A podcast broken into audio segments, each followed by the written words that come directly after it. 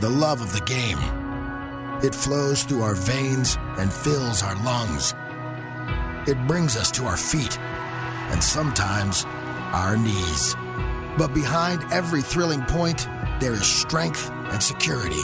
The card Blue Cross and Blue Shield of North Carolina members have trusted for over 80 years with the tools and plans to make healthcare easy. Blue Cross and Blue Shield of North Carolina. Live fearless. Proud supporter of fans across North Carolina. This strip club anthem. What's up?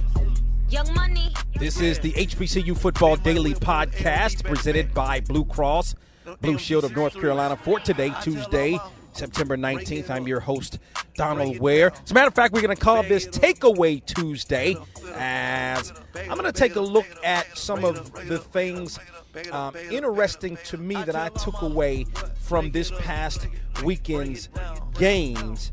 And um, as a matter of fact, uh, only three wins for HBCUs against non-HBCU teams.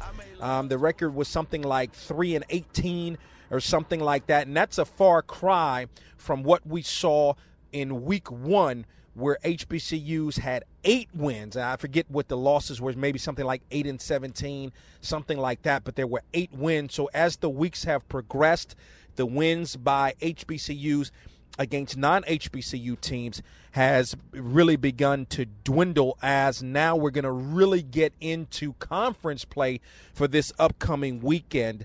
Um, with that being said, in terms of big wins by HBCUs against non HBCUs, in week three, the biggest win unquestionably within that category, and then also probably the biggest win of the weekend uh, would have been A&T's 35 to 31 victory over Charlotte. Big win for North Carolina A&T, who, um, even though the game was relatively close in terms of the score, it really was a game that A&T dominated. Um, when you look at the fact that A&T uh, fumbled on the opening kickoff, Charlotte took advantage of that and scored. And by the way, um, Charlotte quarterback Daryl Klugh, or excuse me, Hasaan Klugh, is the brother of of, of, of Daryl Klugh, who used to play at A and T. Um, now the starting quarterback for Charlotte, and um, so he was able to lead the team down the field. Not not it was maybe at the 30 yard line, so 30 yards. But anyway, they were able to score that first touchdown. And then what was more impressive was that A and T was able to score on its next three possessions. Took a 21 to 7 lead, took a 21 to 10 halftime lead, and then the offense started to uh, get stagnant. As a matter of fact, um, when you look at North Carolina A&T on four straight possessions, they were unable to score. As a matter of fact, on three of those four possessions, they went three and out, but ultimately able to win. They were able to seal the deal because Charlotte was driving towards the latter part of the fourth quarter. It was 30 I was let's see 20 it was the A&T bottom line was A&T was ahead by 3 points at this time. I think it was uh, 28 to 25 was the score.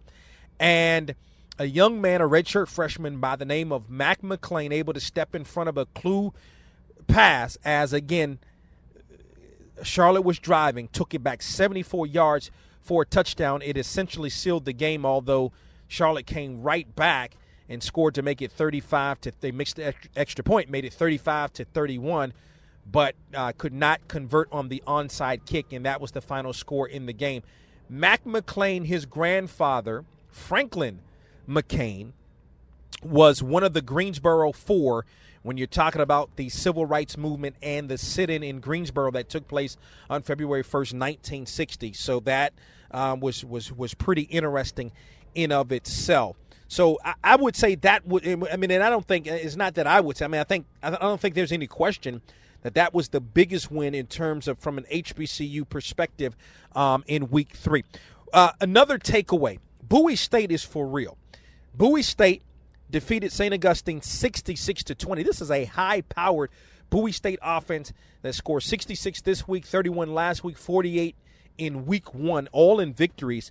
And even as high powered as the offense, you got to give the defense credit as well. The defense is playing pretty well also. I think Bowie State has to be the favorite right now to win the CIAA.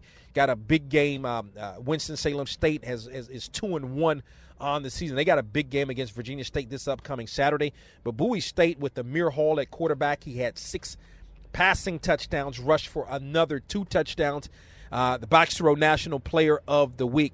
This Bowie State team is extremely uh, uh, for real. It's no question about that.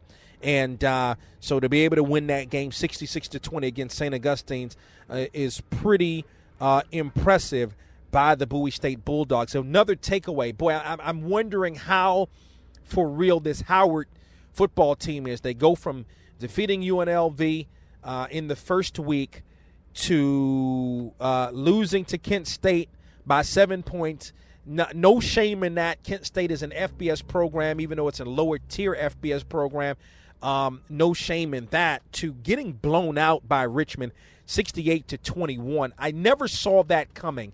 Um, I thought Howard would be competitive. I thought they matched up really well. I thought, you know, Mike London as the head coach at Howard sort of would be um, the uh, the X factor, if you will, that really I thought would have na- enabled Rich or Howard to win the football game. But, but you know, it's one thing not to win, but it's another game because Howard is trying to to build a program. Richmond has an established program, so you can definitely understand that.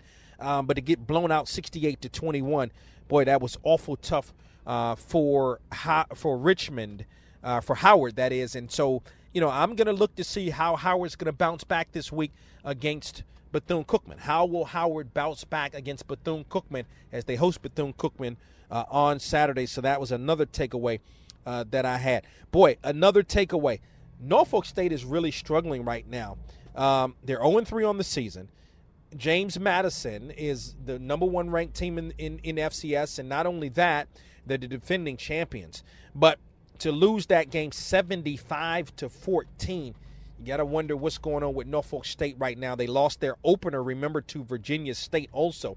So you got to wonder what's going on with uh, Norfolk State right now. Um, and um, it, it, they're struggling down there. I know they want to be able to get things turned around there in Norfolk, but they're definitely, definitely struggling right there. And then another takeaway Tennessee State over Florida A&M 24 to 13. Treon Harris, the quarterback for Tennessee State, had some really, really good numbers, something like 14 of 18 in excess of 200 yards. I think he had two passing touchdowns in the ball game. So he was really, really good. But the question is, I, I am expecting or would have expected Tennessee State to score more points, just like last week where they barely beat Jackson State. I don't know if that's a, a, deal where Jackson State is is better, although I don't think that's the case. I know Florida A and M is definitely better, but I, I'm just thinking Tennessee State should be scoring more points. Definitely, I thought would have put up more points against Florida A&M. Of course, that game was played in Tampa, um, but uh, Tennessee State's got a, a, a, tough game. They got UT Martin um, this weekend on Saturday, and that's definitely going to be a tough game. It's a game in which UT Martin um, they defeated UT Martin when the two teams opened up against each other on last year. My final takeaway is Alcorn State. I like the way Alcorn State is playing.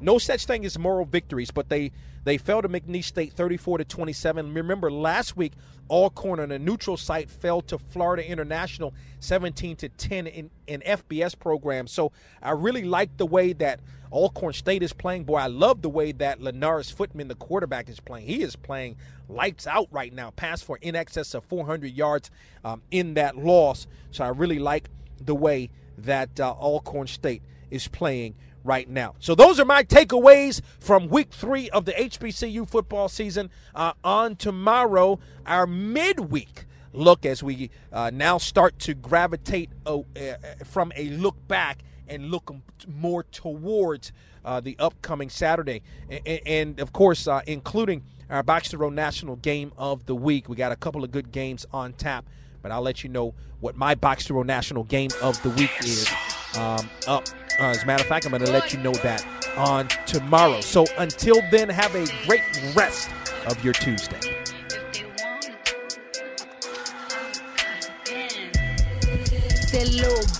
You can with me if you wanted to. These expensive, these is red bottoms, these is bloody shoes. Hit the school, I can get them both. I don't wanna choose, and I'm quick.